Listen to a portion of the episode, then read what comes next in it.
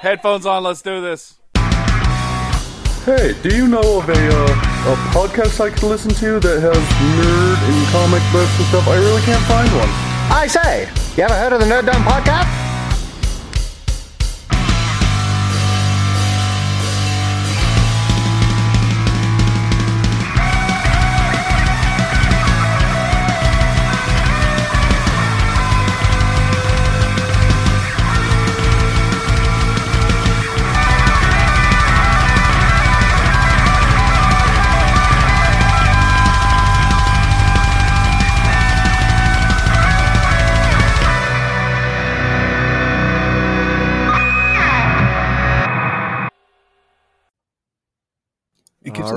A countdown. Yeah, we've got numbers and shit. Oh. Uh, Great. If only I could read numbers. oh, you'd be in so much trouble if he could read those numbers. Uh, hey, everybody, welcome to the Nerd Dome Podcast, episode 219. I'm your podcaster without fear, Luke, and today I am joined with one regular host. I mean, mostly regular these days. I mean, yeah. You, I- got to finish the introduction, though. I know it's been a while. It's You're way rusty. too, it's way way too much fun to just leave you hanging like that. I am the agitated Kyle. Uh, and uh, we have a special guest uh, with us today. Go ahead and introduce yourself. Howdy. Uh, yeah, this is Chris Hoffman, co-founder of Valiety Studios, local comic book and board game company. Uh, if you have been to the local comic book stores here in Utah uh, and seen the um, Salt City Strangers, which is the uh, Utah's uh, Avengers team, uh, uh, whose membership consists of the Gull, uh, Golden Spike, Den Mother, Son of Bigfoot, and Deputy Deseret. That's that's my studio that puts that out, um, and also a little comic called Ruthless that we're working on, hoping to get to a bigger publisher uh, real soon. Um, but we also help people, locals, uh, get their own comic books up and running. So we helped out uh, Brandon Pope with uh, Kerman. Um, uh, uh, Travis uh, Romney with uh, the Mighty Utah, and uh, J.C. Carter with uh, Shaolin Nun. So we're uh, uh, we're big fans of and participants in the comic book community here in Utah, Awesome. I and honored I- to be here. Yeah, no, we've been uh, what three, four years now. We've been like, we got to have you on the show, and then it just never happened. yeah, You know, the mi- Yeah. uh, mild pandemic in between. yeah, um, story of my life.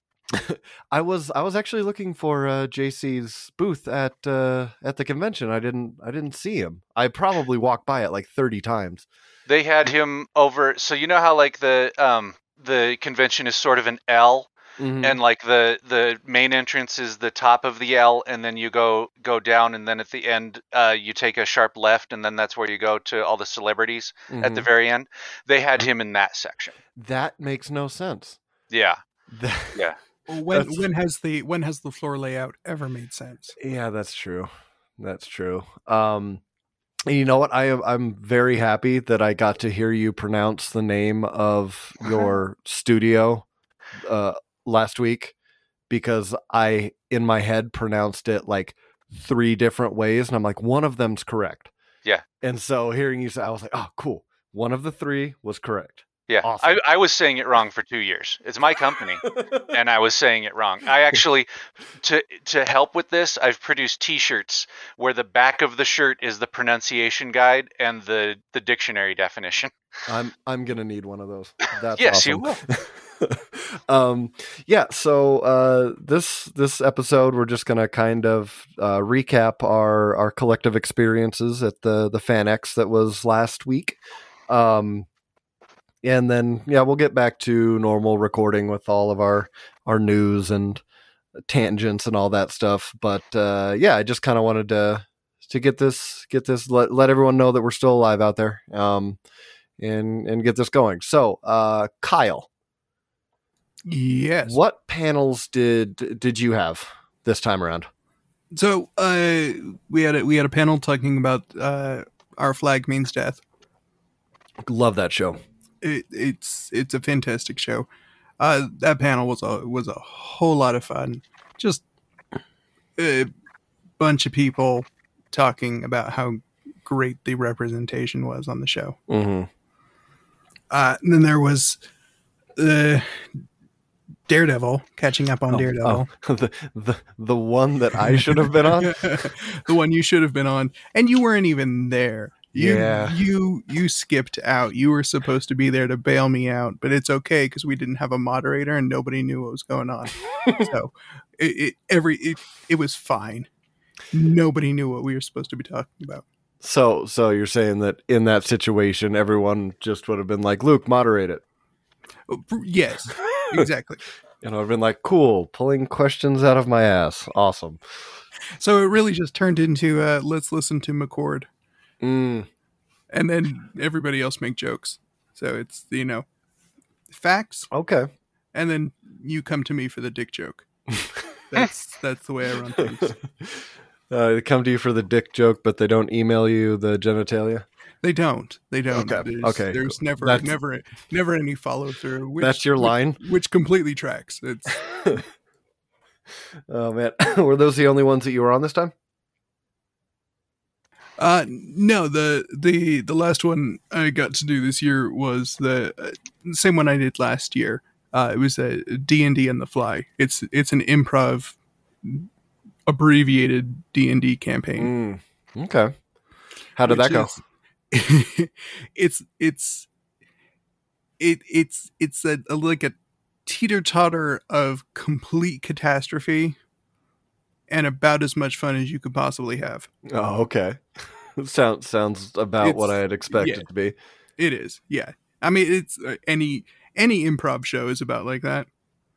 Yeah. Anytime you're anytime you're asking the general public for suggestions in any way, shape, or form, they're ninety percent of them are terrible.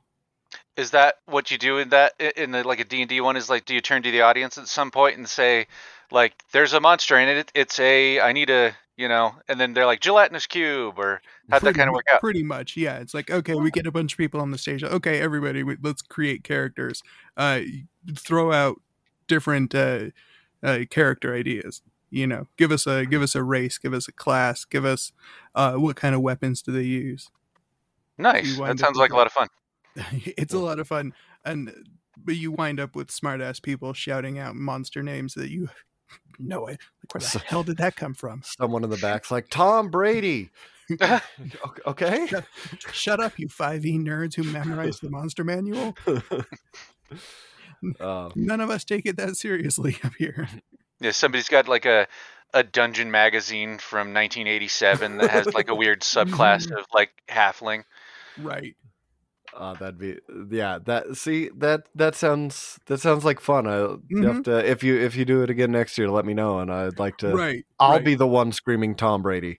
right. So Um, yeah, they, they made me like a uh, a flightless bird kind of thing Mhm. that that was a retired fighter uh, with a mental disorder and thinks it's a bard.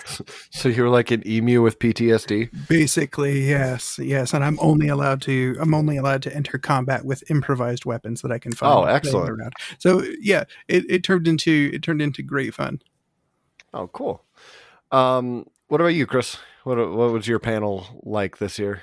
So uh, I did the 60 years of Spider-Man with you, which Mhm. was super fun. Uh, always a good time to uh, be on a panel with you, um, and the and the rest of the a, a lot of the gang that have have been at the FanX over the years doing. Uh, I think we did a Joker panel together and uh, a bunch of stuff. Batman, Superman. Yeah. Man, it's been like nine years of doing Yeah. this, you know, and some of those and some of the years have had two shows.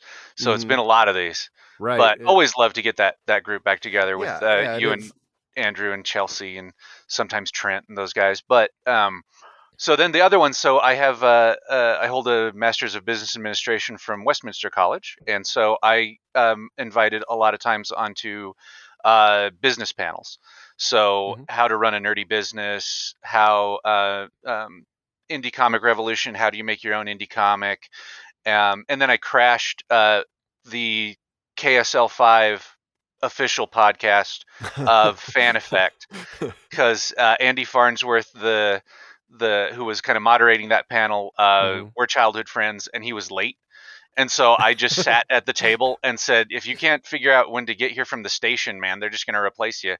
And then they just had me stick around. And I tell you what, like being on a panel uh, and whatnot with uh, with friends and stuff like that is one thing. It is a completely different thing to be on a panel with like four professional broadcasters. Oh yeah, I bet. One of the guys who does like the morn the the uh, I think the midday show on K- on KSL 5 Mhm. and uh, one of the producers of that show and stuff, and just these beautiful voices that they have, and just not a second of dead air. You know, it is it is so hard. So that was that was a lot of fun to be on. Oh, that's that's awesome. Yeah, I, I get that way when we have uh, Rich Bonaducci on the on the podcast too, because he always ha- like he always has has has something to to throw in there to fi- to fill in the dead space. And it's like you're really good at this. It's like it's like you Yeah, do it for a that's living. Why we, that's why we. That's why we don't ask Rich to come on anymore. he just makes us look It really raises the bad. bar too he, much. he makes us look really bad. I mean, I he's also very busy now. Um, yeah, that Spider-Man one was was really fun. Like that was my that was the first yeah the first one of the of the con. So that that first panel for me is always always tough. You know, just kind of get into the to the flow of things. Mhm. But but it was it again when we have our our little comics history crew together. Um, it's it's a lot easier. Yeah.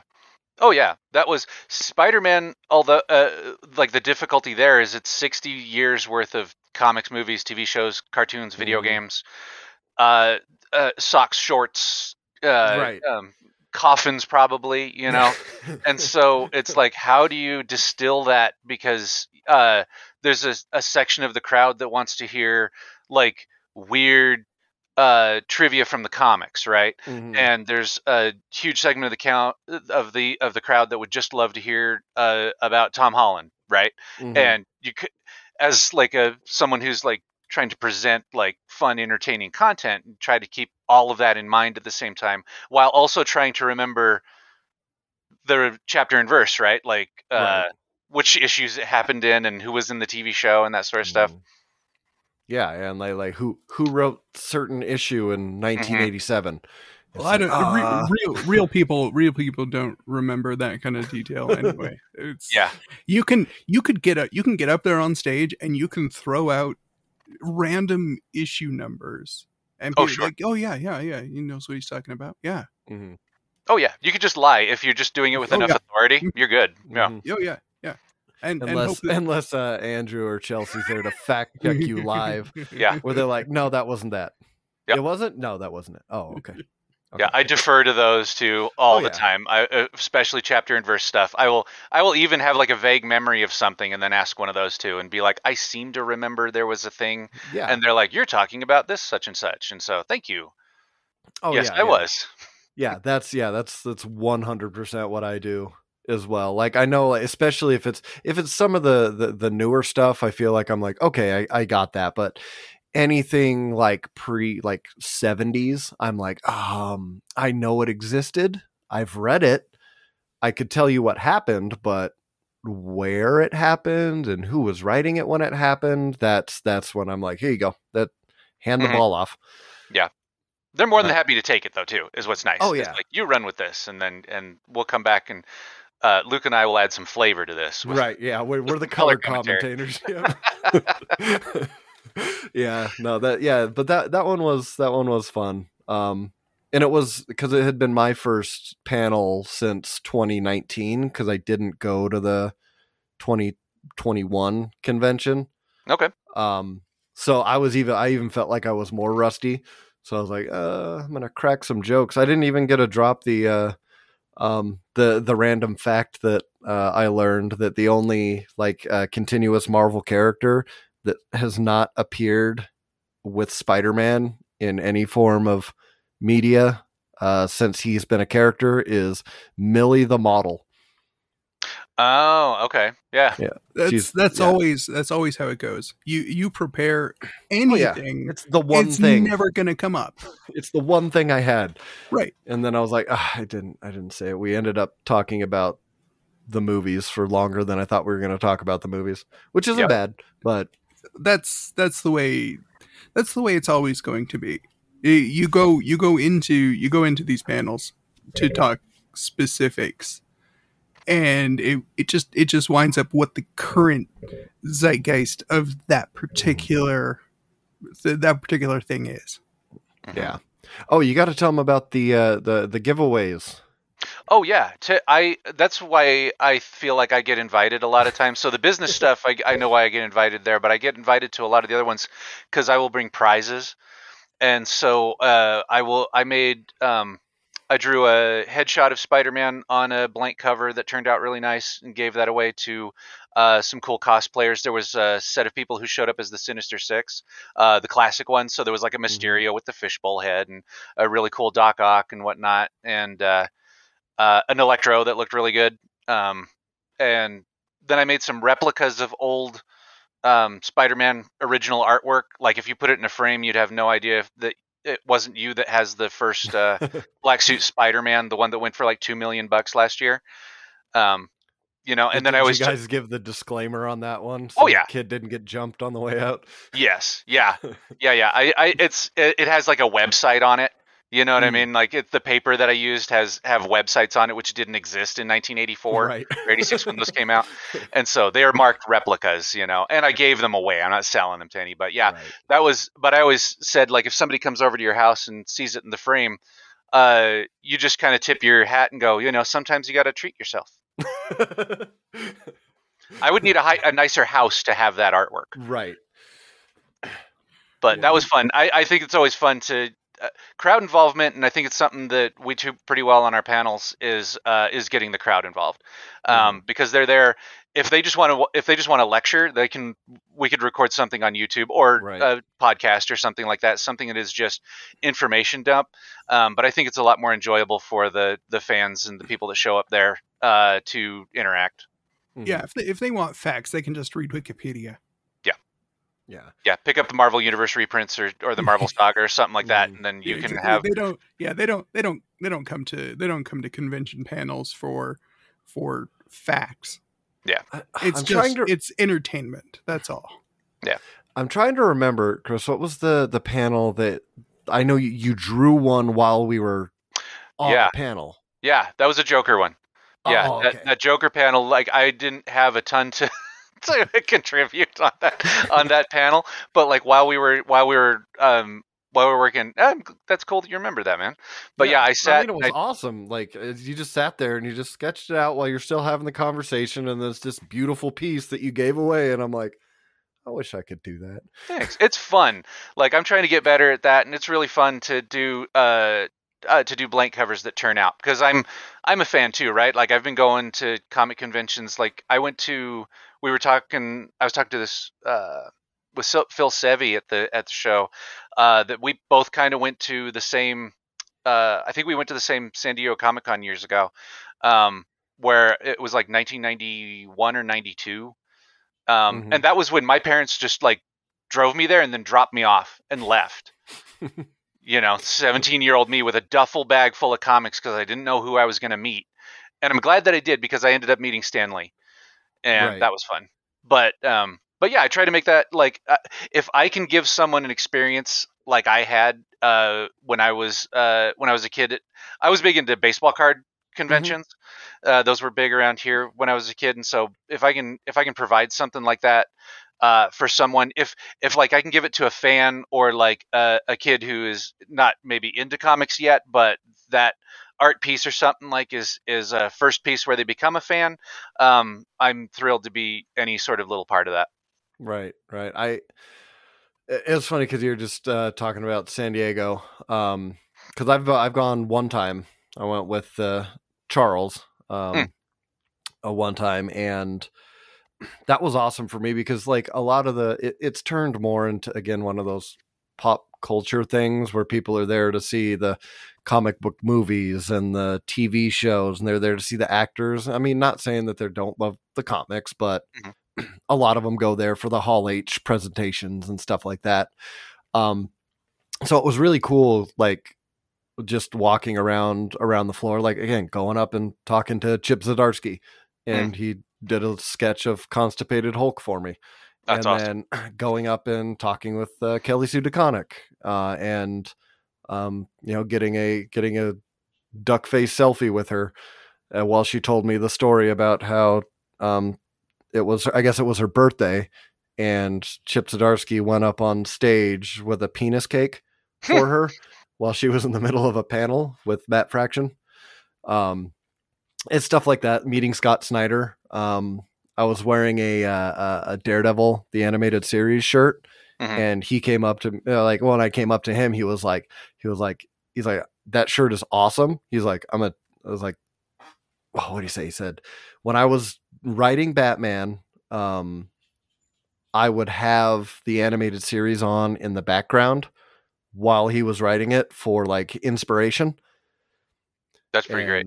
Yeah, and then he also told me that Greg Capullo gives the best shoulder massages that uh, he's ever had in his life. and I look next to him, and there's a six foot three, bald, handlebar mustache, biker looking guy, and he's like, "Yeah, I do." And so, yeah, so that was that was awesome. Sorry, your, your San Diego story just triggered that in my brain.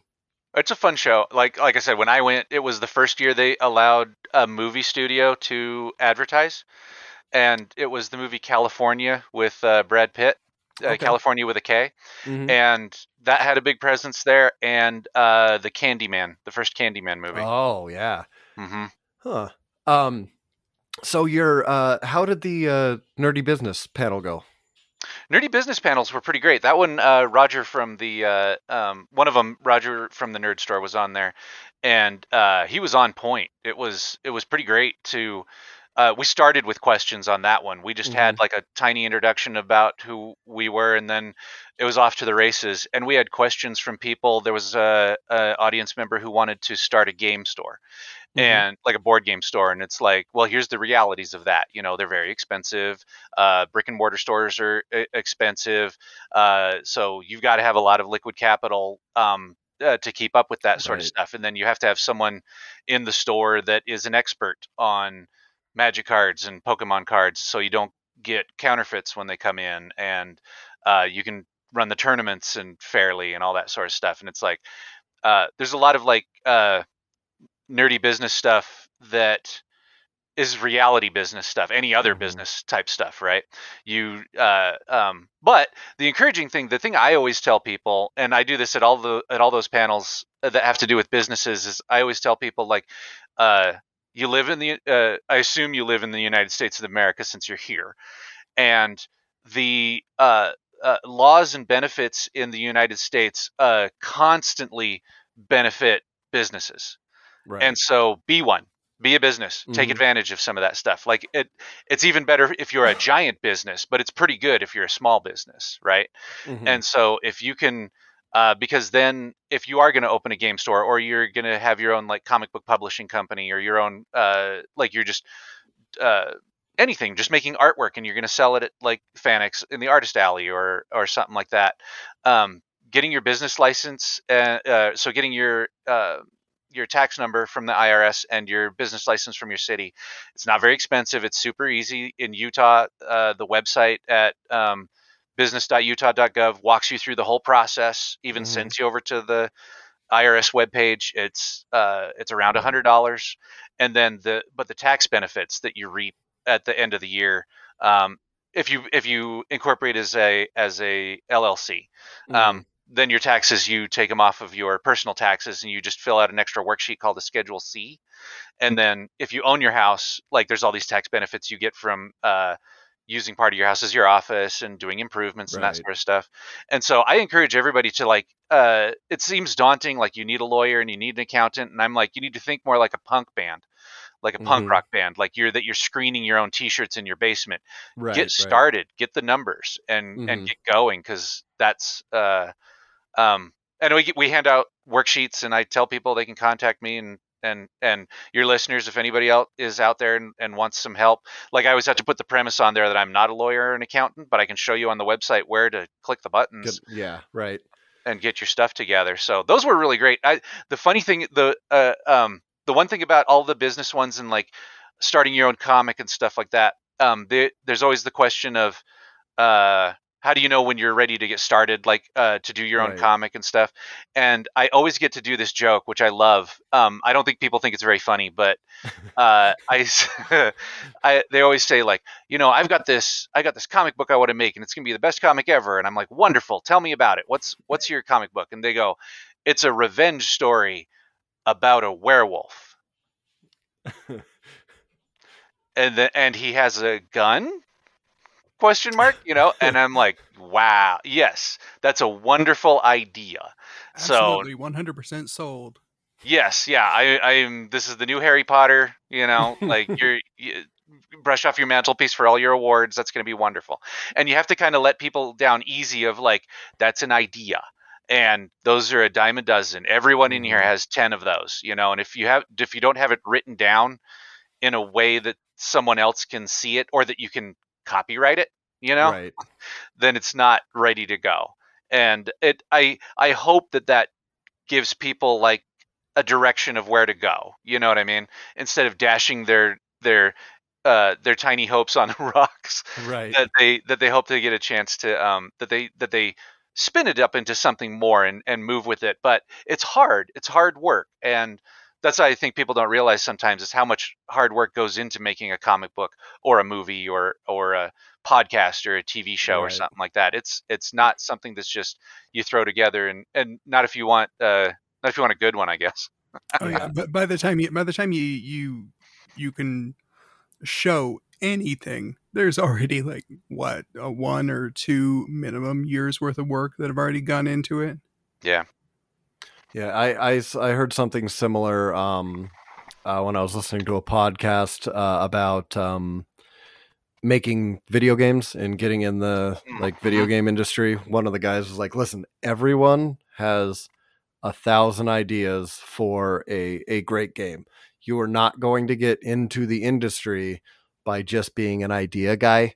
You Mhm. actually have like you got to be able to develop it or or or you know be good with the story or or graphic design or something like that. You you can't just have an idea and expect to get a job in the gaming in the gaming universe. It's just it just doesn't really work like that. Yep. Yeah, and that's all of those creative spaces. Like everybody thinks that there's an idea guy because um like Stan Lee kind of like uh presented himself as that, right? Right. and uh but even he wasn't just that you know like Right. he he did i i mean stan lee's a mixed bag right i don't want chelsea to i, I can Yeah, i oh, yeah, hear her She's Ears- sharpening the knives. yes she's- her ears are perky man she said so, oh no uh noel said something about stan lee on their boys panel Yeah. and yep. boy did you feel the oxygen run out of the room they were like you Mm. gonna say something about stan lee Yeah, and I was sitting next to her.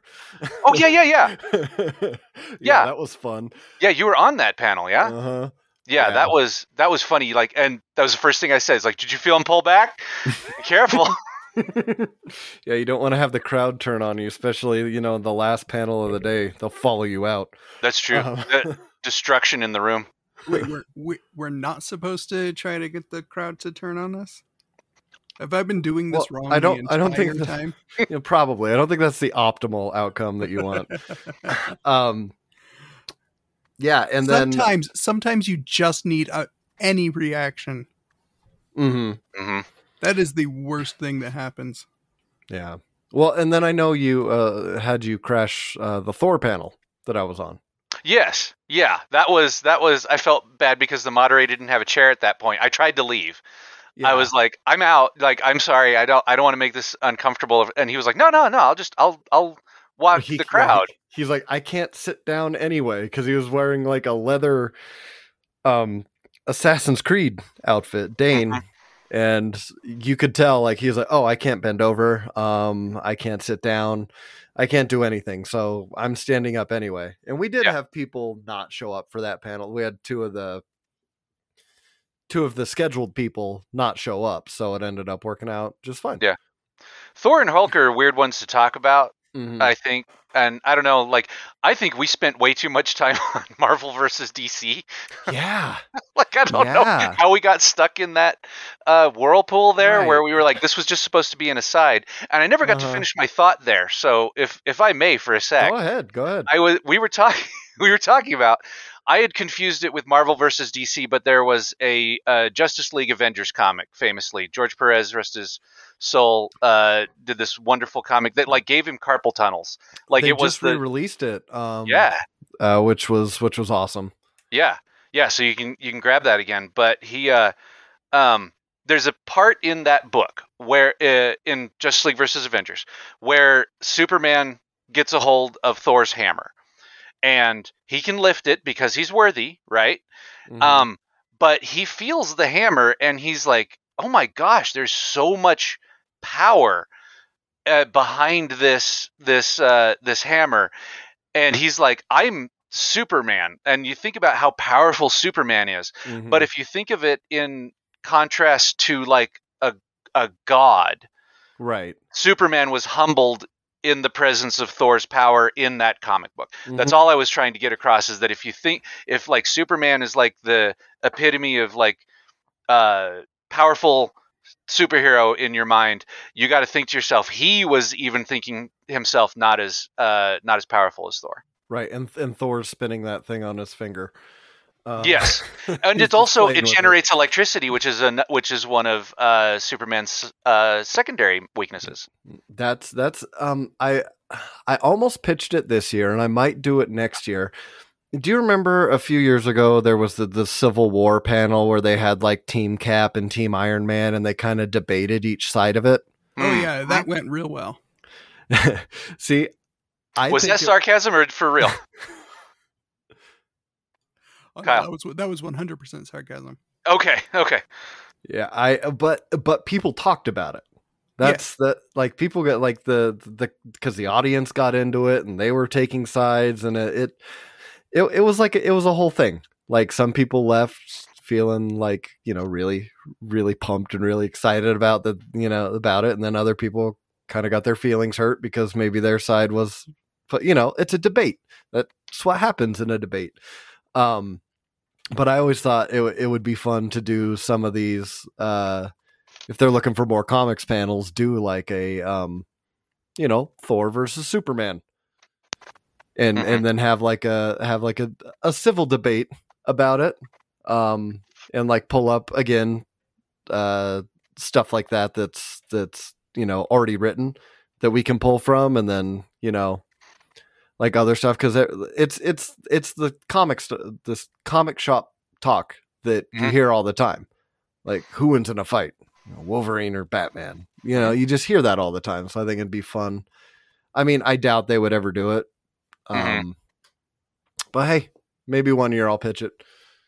It's the example, right? Like like you were saying, the comic book comic book uh, the comic shop talk. It was the uh, if a star destroyer was up against the Enterprise, right? Right. Right. Like it's the it's the debate, and it's a it's I don't think it's a cut and dry thing because you got to imagine. Well, is it a star destroyer that has a battalion of Tie fighters on it? Does that Mhm. factor into what's going on here and stuff? I think that's fun. Right. Um, yeah, and so because like if you work at a comic book shop at any at, for any amount of time, uh, sometimes it's fun just to take the other side of the argument, whether you think that or not. right. Right. Exactly. Just play devil's advocate. Yeah. Yeah. So I, th- I, I don't know. I think that could be fun. No, Um, you should. You should. You should. Just a a general uh, mm, a general open question. You know, a, a comic book shop versus a discussion debate. That that would be Yeah. that'd be fun. uh split the panelists up and then have uh have the moderator walk around like uh like a game show host in the 70s Yeah. That'd Oh be- yeah, be yeah, yeah. Rope the audience in because Yeah, yeah. they're the people in the comic shop that are throwing out these ideas anyway. hmm Um, yeah, but the the Thor Hulk one was fun. I surprisingly was able to talk a little bit about Daredevil in that panel because that came up. Um, I mean, we were talking about the Hulk movies, so that Yep. that was fun. Yeah. No love for the Ang Lee one. No, nothing, nothing, not even Sam Elliott. Really? That's No love at all? But I mean, it was a mustacheless Sam Elliott. So is it really Sam Elliott at that point? Not not really, but I mean, come on, that movie was fine. which I actually just wa- I just rewatched uh, yesterday the um, uh, Edward Norton Hulk, the Incredible Hulk. hmm and I then went down the rabbit hole of like the official why they went with someone else because I thought I had heard it was one of those things where I was like, I think I know, but I, I looked into it. Um, that like there was Kevin Feige kind of made it sound like Ed Norton didn't want to do it, but then he also said that he didn't feel like Edward Norton's Hulk would mesh well with the cast that they had for the Avengers, and that Ruffalo would do would would be in like a Joss Whedon, obviously Avengers movie easier, um, which I can kind of see after watching it again. Like I, I kind of get it. Um, It seems But, like yeah. for those movies and like when you're building up from like the individual movies into the ensemble movie, um, you have to get people that are into it. Like right. like it seems like um like over at DC for the Suicide Squad, I feel like it was a mistake in the first place to have Will Smith. Not that I don't like him or there's any problem. I don't feel like he's committed to eight movies. Oh, okay, yeah. He's a what you're saying. huge star. He's got movies going on all the time. You know what I mean? And he's going to do one movie. That's that's cool for his schedule. But over like, uh, how many people from the Avengers did we get in like eight movies or so? Right, right. You know, and they were thrilled about it. They were so happy to do. Well, from the outside, it sounded Right. like uh, Captain America was ha- having a rough time of things, but Yeah, um, but like really doing right by the uh, by the fans uh, more um, more than like just a, a Hollywood person who's just doing a movie, if that makes sense. Yeah. Oh, totally. Yeah. And, And I don't know, um, Ned Edward Norton. Maybe, that, maybe that's why they kind of felt like that. That it kind of feels like he would be in tons of things and would have lots of choices. Oh yeah, yeah. Because you know Ed Ed Norton is a great actor, and he's Mhm. been in a lot of stuff since then. So it's not like he's just hurting for work or anything. Yeah. Um, but Does as he I want to be Hulk in twelve movies? And it's like Right, probably not. right. Not like Sam Jackson, where he's Yeah. in like fourteen of those movies. Yeah, yeah, he doesn't care. Sam Jackson would be in every single one if they let him.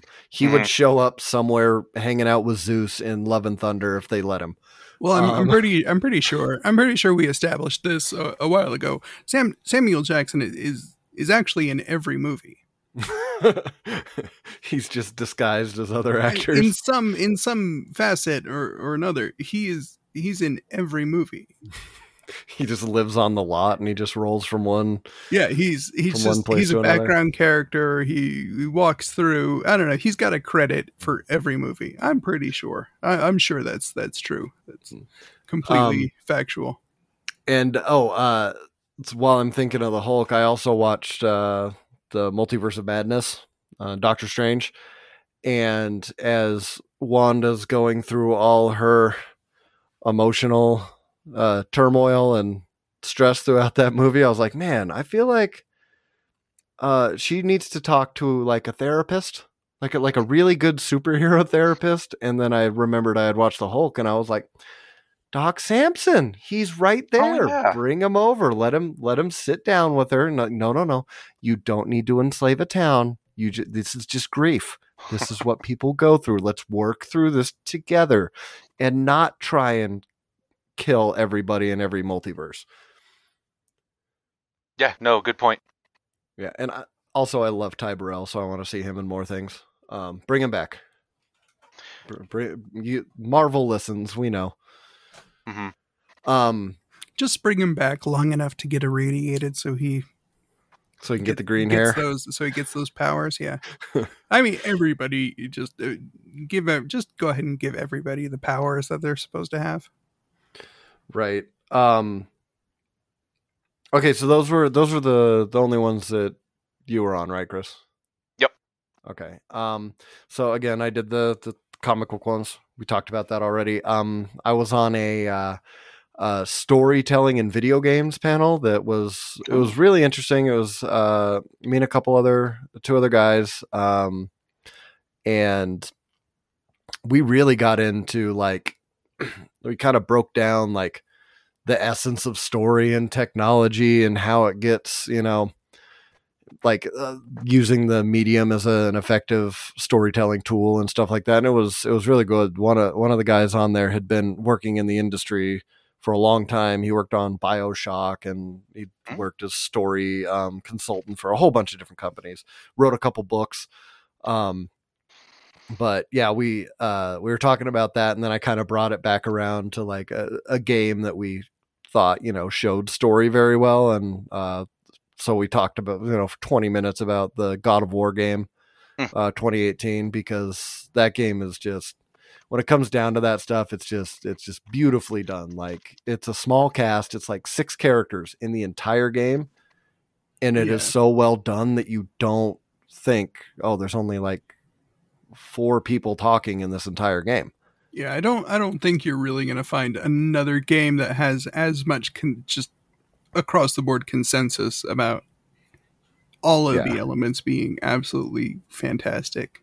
Yeah, that's yeah, and that's It's it's a top tier on everything. yeah. So I'm excited about the next one coming out. That's that's that's what I'm. I think it's next month it comes out, so Mhm. that should be Uh, fun. yeah, at least on, on PlayStation, because Mhm. Sony apparently didn't learn that the huge numbers for uh, how old was God of War when they actually released it on the uh, the PC platform. Oh yeah, I don't even know. It was, it was several years. It was Yeah, several years yeah. old, and it still did huge numbers. hmm Like, ah, Um, no, we don't. That's right. not a market we're really interested in. That's Mm. I, I, Um, don't, I don't understand business. um, and then I did um, my Dragon Ball panel, which is why I couldn't be on the, or I couldn't go to the Daredevil one because it was supposed to be in the t- same time slot as the Daredevil one, but they double booked it in a room. So then we had to change it over to Saturday at two o'clock, and I was like, "Cool." I have a panel before that. I got a panel after that. I can fit that in the middle. Awesome. I get in there, um, and I knew my because me and Stefan Watson, and he had a panel right before me, like down in like room one fifty one, and we were up in like two fifty five, like up in the up in the annex corner area. Mhm. Uh, so he came running in there. Um, but so it was just me up there for a while, just kind of chatting uh, and, uh, and there were three people in the room when it started. Um, and we come to find out that they scheduled our Dragon Ball panel the exact same time that the voice actors from Dragon Ball were at the main stage. Ah, So everyone went there. Um, Yeah.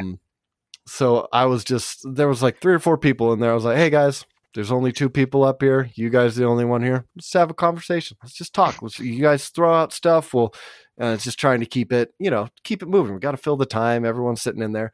By the time it ended, though, we had like three quarters full oh wow. and yeah, so it ended up filling up uh, pretty well.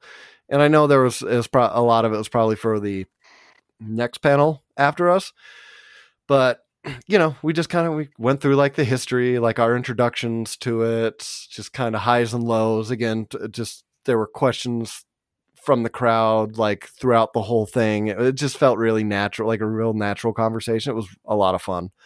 Um, and then I bounced right from that, and I had to go upstairs to that that 355 that was like all the way up in the corner. Mhm. Um, and I had a uh, it was the video game adaptations panel, like uh, to movies and TV. Um, and that one that one was awesome. I, it was with a bunch of the the Age of Geek Media guys, the um, and then uh, Adam McDonald, uh, film critic guy.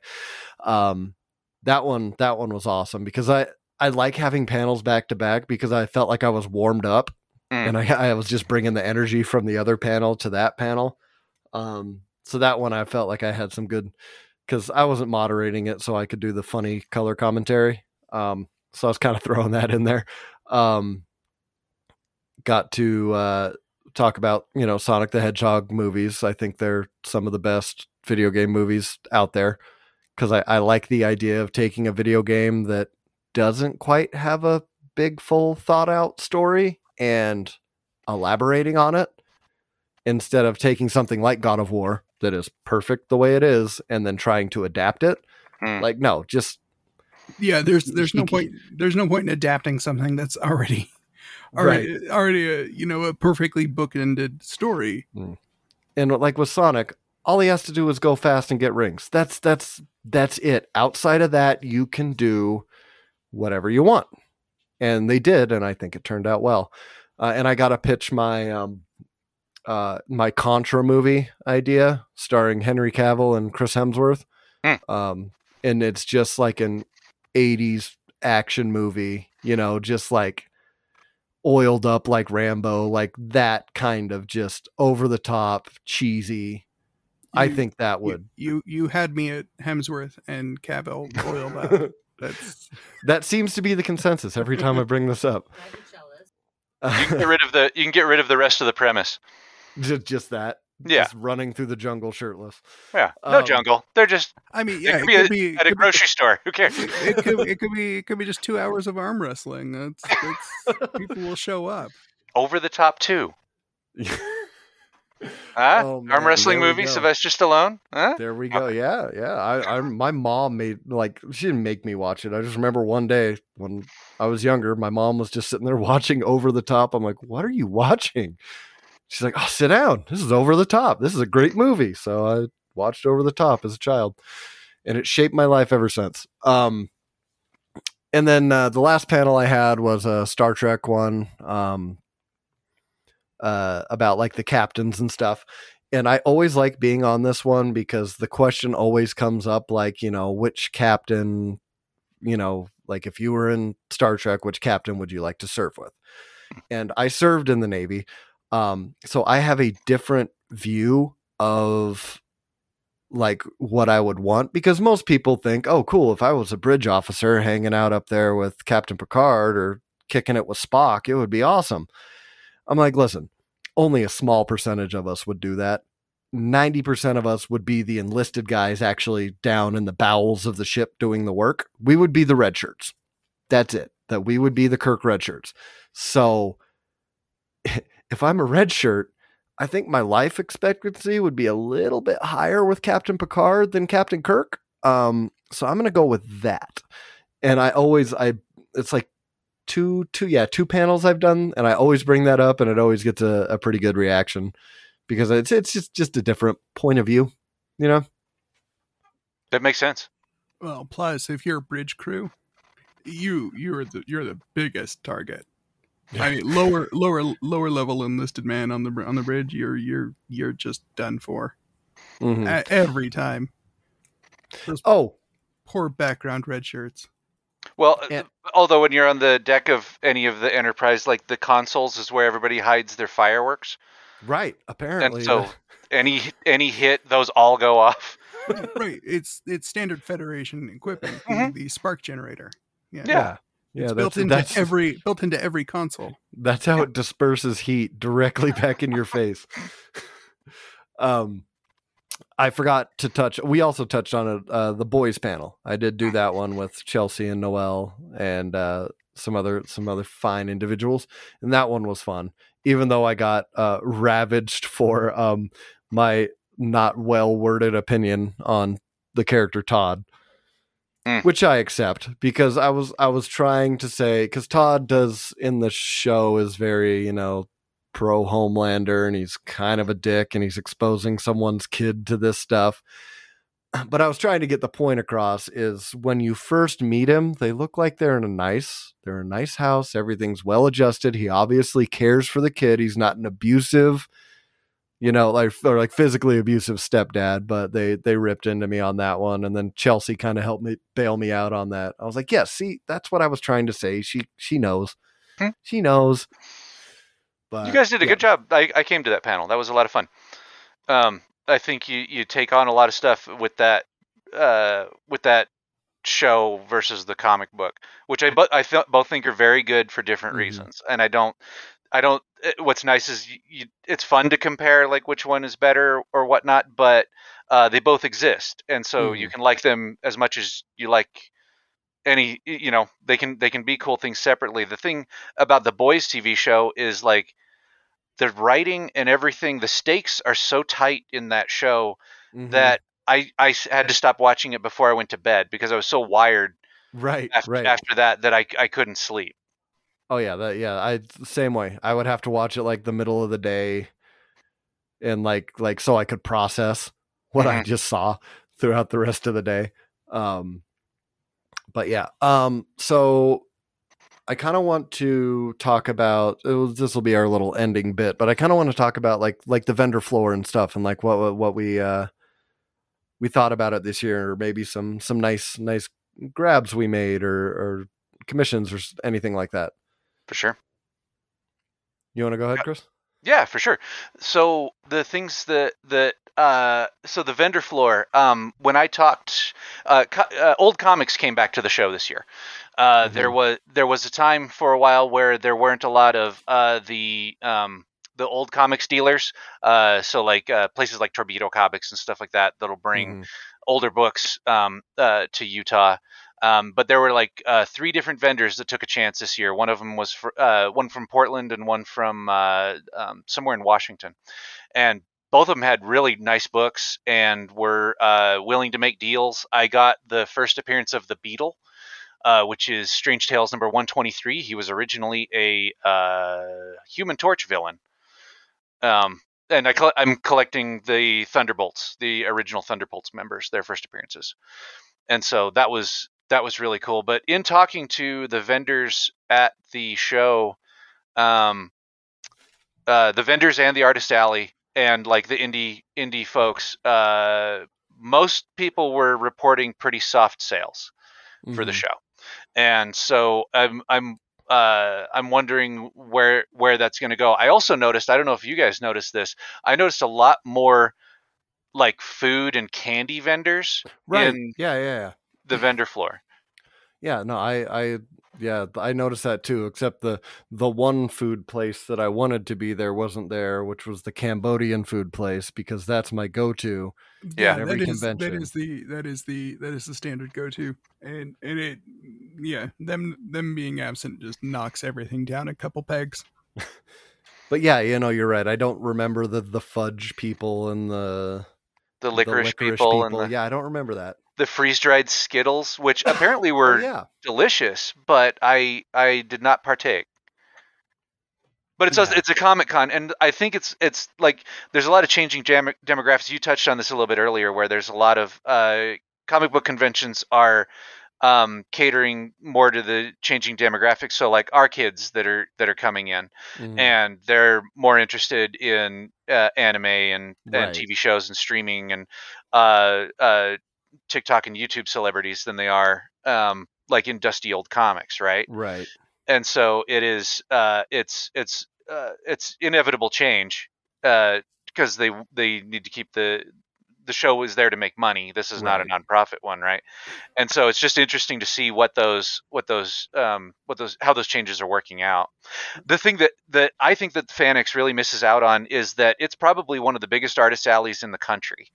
Mm-hmm. That is, it's huge with the artists from all over the country and local here, and I think it's something that they could advertise as a, as a point of pride. And it's not an old comic book thing. It's not like a oh right. well, you know, some old some dude who worked on Spider-Man in the in the 70s is here. Um, it's a current people are drawing all sorts of cool stuff, uh, doing really neat uh, commissions and stuff like that. Uh, I think that they could promote that more. Yeah. Oh, yeah. I totally, I totally agree. Like Artist Alley is always my my favorite, and it oh, it, it it's funny because it's usually like the busiest to try and walk through. Mm-hmm. It's mm-hmm. like compared to some of these other ones, it's there's just always people like you know two lines like up against looking at the the tables, and then a line of two people like trying to you know get through there, and it's always packed. And it's like I really want to go through there and like actually look and talk to these artists, but it's so like crammed that mm-hmm. I never feel like I can spend more than like glancing and then like, okay, cool. I'll make another lap later and glance again and see if I can get over there. So I think that's something that, that they could fix. Maybe just make that a little, make that section a little wider. Oh yeah, like, the, the spacing, to... yeah, the, the spacing and the navigation of the the floor is is always going to be huge, and that's always going to be a pain point. I think that's going to be a pain point for any convention. Mm-hmm. It's... Yeah, I'd agree, I'd agree with that. Um, didn't you get a, a um a commission done, Chris? Yes, I did get a commission done. So local artist named Bill Galvan, who's the nicest guy. Um, we're really lucky to have like a whole ton of like really great uh, professional creators in the state who like to participate and, and whatnot. But Bill Galvan, he's uh, uh, famous for doing uh, Archie comics, um, and which you know milestone of of comics. The Arch, Archie uh, is is great, and so he did a commission of of my character the Gull, and it is like yeah, it's a prized possession now. You'll have Um, to send me a picture of it because I, I, you told me that you were gonna get it done, but I never got to see the finished product. He does a superhero. He does a superhero like uh, he also does Archie, but he does a superhero style as well. And so it looks like if if someone had done it, his like his Marvel official, you know, uh, uh, handbook entry, because it's Mhm. his like you can see his whole costume and um, yeah, it's pretty great. I'm I, I love getting copies of uh, of the Gull from uh, from artists at, and at the at the show for sure. That's awesome. Yeah, you'll have to send me a picture later. I want to see that. Well. Um, yeah, and I meant to go by to get him to do a. Uh, um, I wanted to get a Matt Murdock in the Archie style, Oh yeah, which I thought would be thought would be pretty awesome. That would be pretty Um, awesome. He's do he does all the local shows, and so like Okay, cool. if they invite him, he's there. You'll you'll you'll see him again. And like I said, he's the nicest guy. Awesome. Yeah, yeah, and I think uh, Andrew got uh, Boom Boom. He did Uh, get a from- boom boom, and he was like telling it. He's like, "I want boom boom," and he's like, Yeah. "Huh?" Oh yeah. Yeah. Yeah. yeah. Because I was standing there with him, and he's like, "Is that new?" And he's like, "The '80s." I mean, it's not old. Yeah, Not she's been around for a while, and it's like make uh basically draw Betty with suspenders and her like a firework in her fingers, and he's like, right. "God, Yeah. Yeah. Boom. And he did it. And he's like, "Come back in a half hour. I'll have a Mhm. full color drawing done for you." And he's like, "Oh, okay. That seems quick." But yeah, I know. Yeah. commissions was- are a great way to participate in the show um, Right. because you're supporting an artist they're getting you know they're getting the money directly you're getting a Mhm. cool one of a kind piece you know and that's what i was saying like my commission cost $30 his cost $20 you know and so like Mhm. it's also doesn't have to be expensive Right, right. Yeah, and that's I I've that's one thing that I feel like I like I've got enough prints. I I'm always on the lookout for like a, a nice, you know, old book with like a really good cover or something that I could, you know, show off, but I I'm really going to start looking into expanding my commissions collection hmm and getting the because they just like like an again, one of a kind, like drawn for you. You put it in a frame and it just looks great. You know what I mean? Yep. That's yeah, that's gonna be my that's my next goal is to start collecting those. um what did you guys think about the and I know uh, we talked a little bit of, about this at the show, Chris. The uh um they kind of had a lot of the not safe for work art just kind of hanging out there this year. Oh, so many post-it notes everywhere. Well, I didn't even see post-it notes half the time, especially the first day or two.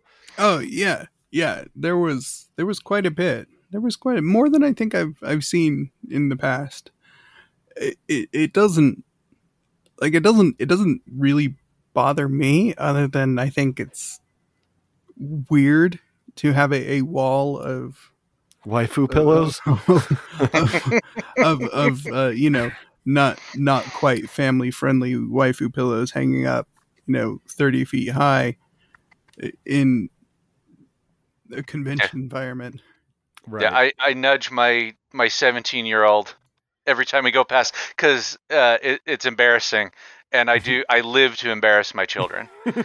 Right and so i'm like if i I'll, if you need one of those pillows pal you know i'll get you one. And i honestly would. Like that would be the, the deal. Is like that i'm no judgment you know if that was if that but it makes him it, yeah it made him uncomfortable so that was that was kind of fun to do.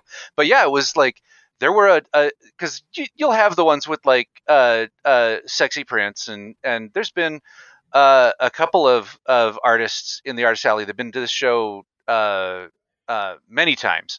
And generally they'll have like you said there'll be some tape or some Mhm. you know like i think they they they in utah especially you know what i mean? That like th- this this is like a, a going to the state fair uh, for a lot of people right like and the artist alley should be somewhere where you can just go and appreciate someone's art and not feel like you have to Mhm. buy something right but yeah there was there were in particular two vendors that i can think of where there was one guy with a ton of stickers Mhm. and they were everywhere Mhm. but he also had one of those like uh, artist alley in, in uh, their engineering skills i always think is like really interesting because they can build these little cubicles in just the little tiny space that they have, but they'll Mhm. like make an entire store that you like walk Right. into and that has like a point of sale system and stuff. And that guy had like a um had had a whole bunch of them, and it was uh if they're going to do something like that, there's a lot of uh comic cons that will like have a section Mm-hmm. and they have it over there so that like Right. audience can consent to going Right. over there and and and and grabbing stuff from there. Yeah, And not not just turning a corner and being being Yeah. confronted with something so aggressively heterosexual. yes, and um, so uh, Kyle and I did this on, on Thursday because my I, my daughter was going to come on Friday. She's nine, uh, and she loves uh, her favorite anime right now is Demon Slayer, and she likes the Nezuko character. And I knew there was going to be plenty of inappropriate, you know, prints and stuff that she she would see obviously. So we kind of did the the i was like okay so i can bring her over here maybe maybe not maybe duck her over around here. So that's kind of how i mitigated it having a nine year old with me. Um but yeah oh and uh, kind of speaking to your point about how these people turn into little engineers and just you know build build these things we were walking by i believe you were with me kyle when the yeah, when yeah. the the It was- entire thing the collapsed Entire thing collapsed. hmm and I was Oh, like, no. "Oh, here, let me help you," because she's like trying to get her her booth mates' attention, and she's talking to somebody else. She's like, "Can I can can you help me?" And I was like, "Here, I got you. Don't worry about it. I'll help you out." But Yeah. they When we're- they are. Oh, sorry. Go ahead. No, I said they are. They are very good at doing that. Like it's like they've done it a million times. Yeah, but a lot of them are, are are held up by the collective will of everyone in the in the place, right? Like Mhm. um, because you have to travel light if you've if you've come from somewhere else. So a lot of times it's up with tape and uh, and then like you said, it's so crammed in some of those places that it's like uh, you hit the wall of prints in the back and it just comes tumbling over and then Right. it knocks down the next person's and yeah, it, it looks like a, a funny movie or something like that. Yeah. But yeah, there there are a lot of like uh, I try if I'm in the artist alley and I have a table, I I am more worried about being a good neighbor than I am about making sales because it's not my I don't I, the sales aren't my job, right? It's not Mhm. my living. I don't pay my rent through this, so right. uh, but man, I I have been next to some incredibly rude uh, artist alley, alley people, the the ones who build something so that people walking down the alley can't see your table when they co- unless they're Mm, standing right on top of it. mm. Uh, people with like really aggressive sales tactics um, that end up uh, hurting your sales because if that's if they're just trying to get by. everybody's trying to get by or they just bought something. you know what I mean? And so And they don't want to buy are- something right at the next table. Yeah, and those are those are usually the uh, the I like call them the the professional convention retailers. hmm They they've got they've got this set up, and this is all they do. All Mhm. they do, they go from they go from convention or festival con- from t- from one place to the other. Yeah. And- Five six conventions a month. Mhm. Right. Yeah. Yeah, and I, and I always got to hand it to, and don't tell Charles I said this because then he'll never let me live it down. But they are very good, the Nerd Store Volts about, like they know what to bring to a convention. They know what's going to sell. They know what not to bring. They can set up their booth and they can, you know, tear down their booth, you know, pretty efficiently. Like I've Mhm. seen it go from nothing to completely done, and I'm just like, wow, that was a lot of work and you guys just and th- I know they complain about it and it's a lot of hard work and stuff like that, but they do a very good job at that. Yeah. They got it down to a science. And the thing is, they have uh, merch that's not just comics, and they have a bunch Mhm. of price points. Right. So like you can come there and you could spend you know five hundred dollars on something or a thousand dollars on a nice book or something like that. But you could also spend ten dollars uh, getting comics out of a out of a box that you, that has good stuff in it if you dig through Mhm. it. Uh, the belts that they have are always really popular and stuff. So yeah, no, I think they've got that. Uh, they go to a lot of conventions, so they see how Right. to how what the what's going well at at the different conventions and they're not they're not leaning on the way conventions used to be to try to decide how to build their booth it seems Yeah. Yeah. Um all right, you guys have anything else before we wrap this up? I would like to see them. Uh, the, the if, if I can, you know, nobody's going to listen to this, but if I can offer one thing of improvement for the show, is that uh, they could section it better into the interests, right? Right, So like right. the comic book professionals could be next to each other. Um, Richard and Wendy Pini were at the show. Uh, The comic book royalty, right? Like Right. ElfQuest has been running uh, for 40 years or more of, of comic books, and uh, they weren't even advertised. Uh, they were brought in by one of the groups that comes in the uh, um, uh, the what are they called the um, oh gosh the Writers Guild. Mhm. It's uh, book authors that bring in comic the, the, the best comic book professionals to the show. right. Um, and so you got to show up to that booth and see, oh my gosh, Peter David is here. That's amazing, you know. Right. Yeah, And and, they then- were like off in a corner too. And they were off in a corner. Yeah, she had. A, we got there right when she was having a fan moment because she drew the comic book for the Beauty and the Beast TV show that had mm-hmm. Ron Perlman in it. Oh, okay. And so she went and got a Ron Perl, one of those comics that she did, and she had it signed by Ron Perlman. And he remembered her because she was on set to sketch him for the to get the feel Oh, for the book. And so she was showing us her autograph that she got, which That was really fun. Uh, but yeah, having the professionals together, w- like in a row with you know like a different colored tablecloth, so you can see because Bob Hall uh, was there, who worked on Spider Man and Batman, uh, helped reinvent Shadow Man and stuff, famous guy, and they were all kind of uh, somewhere that wasn't uh, great for traffic, right? And I think Right. the con was paying for a bunch of them to be there, Mhm. you know.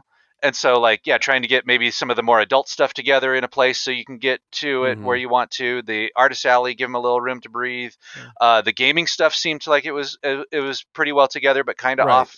Uh, Off in it was in the corner of the L. yeah, often often nowhere. So it seems like uh, it seems like they could work on that. That would be Yeah. the the one thing that I'd say for it. Yeah. But overall, had a fun time.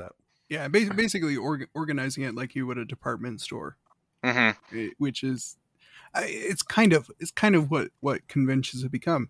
They're hmm they're they're you you you build a mini department store. Yeah. Uh, all right. Um, Chris, go ahead and let everyone out there know where they can find you, or they can they can uh, help support you, and all that stuff. Certainly, thanks. So we're at um, uh, velleitystudios.com. So V E L L E I T Y studios.com. And that uh, takes you to, we're on Facebook, Twitter, Instagram. Uh, you can find me on most of those at Hoffmangler, H O F F M A N G L E R.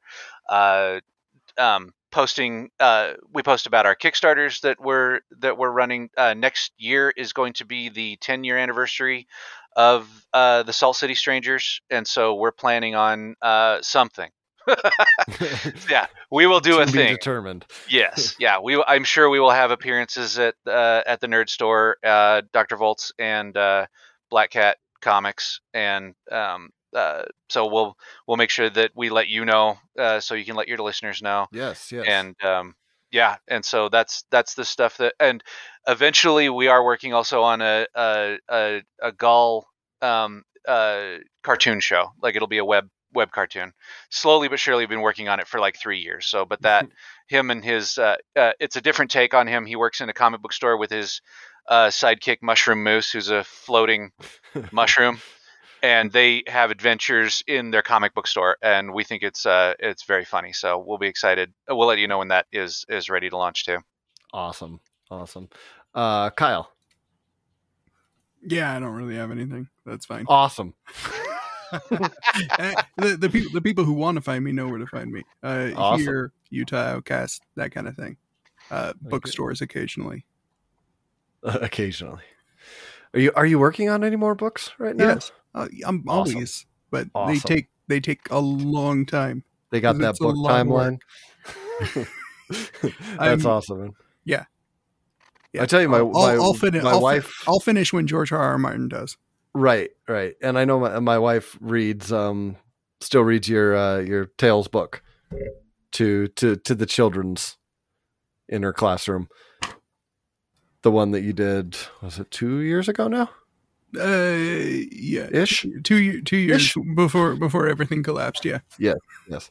Um All right, uh, guys, thanks for listening. You can check us out over the nerddomepodcast.com. You can find us on Apple Podcasts, Spotify, all the all the pod places, on Instagram and Twitter at the Nerd Dome. Uh, Facebook is the Nerd Dome Podcast. You have any comments or questions, go ahead and write in. You have ideas or guests that you want us to bring on, just shoot it over and and we'll do that.